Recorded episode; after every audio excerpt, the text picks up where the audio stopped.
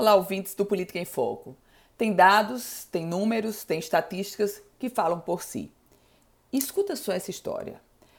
O jornal Extra, um jornal de circulação nacional, fez um levantamento junto aos ministérios públicos de todos os estados brasileiros.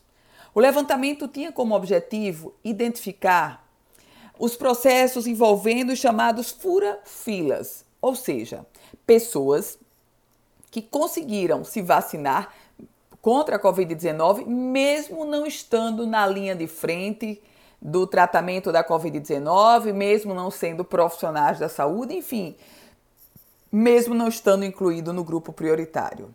E pasmem, das 2.982 denúncias recebidas em todo o Brasil, 640, 640 denúncias são aqui do Rio Grande do Norte. Os dados mostram que o estado Potiguar é o primeiro no Brasil quando o questionamento é o ranking de fura-filas.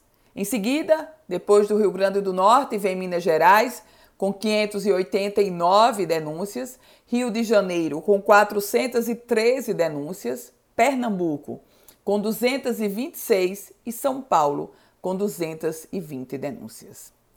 Essas estatísticas apontam não só, lamentavelmente, para uma postura criminosa do cidadão potiguar de furar a fila, de furar a vez, mas aponta também para uma responsabilidade que agora está com o Ministério Público Estadual Potiguar: levar as investigações adiante. Apurar exatamente quais são os casos onde não houve o chamado crime de peculato, mas quais são os casos, sim, onde ocorreu crime de peculato e, portanto, essas pessoas que furaram a fila, que furaram a vez, que furaram os critérios de prioridade, elas precisam ser punidas. Eu volto com outras informações aqui no Política em Foco com Ana Ruth Dantas.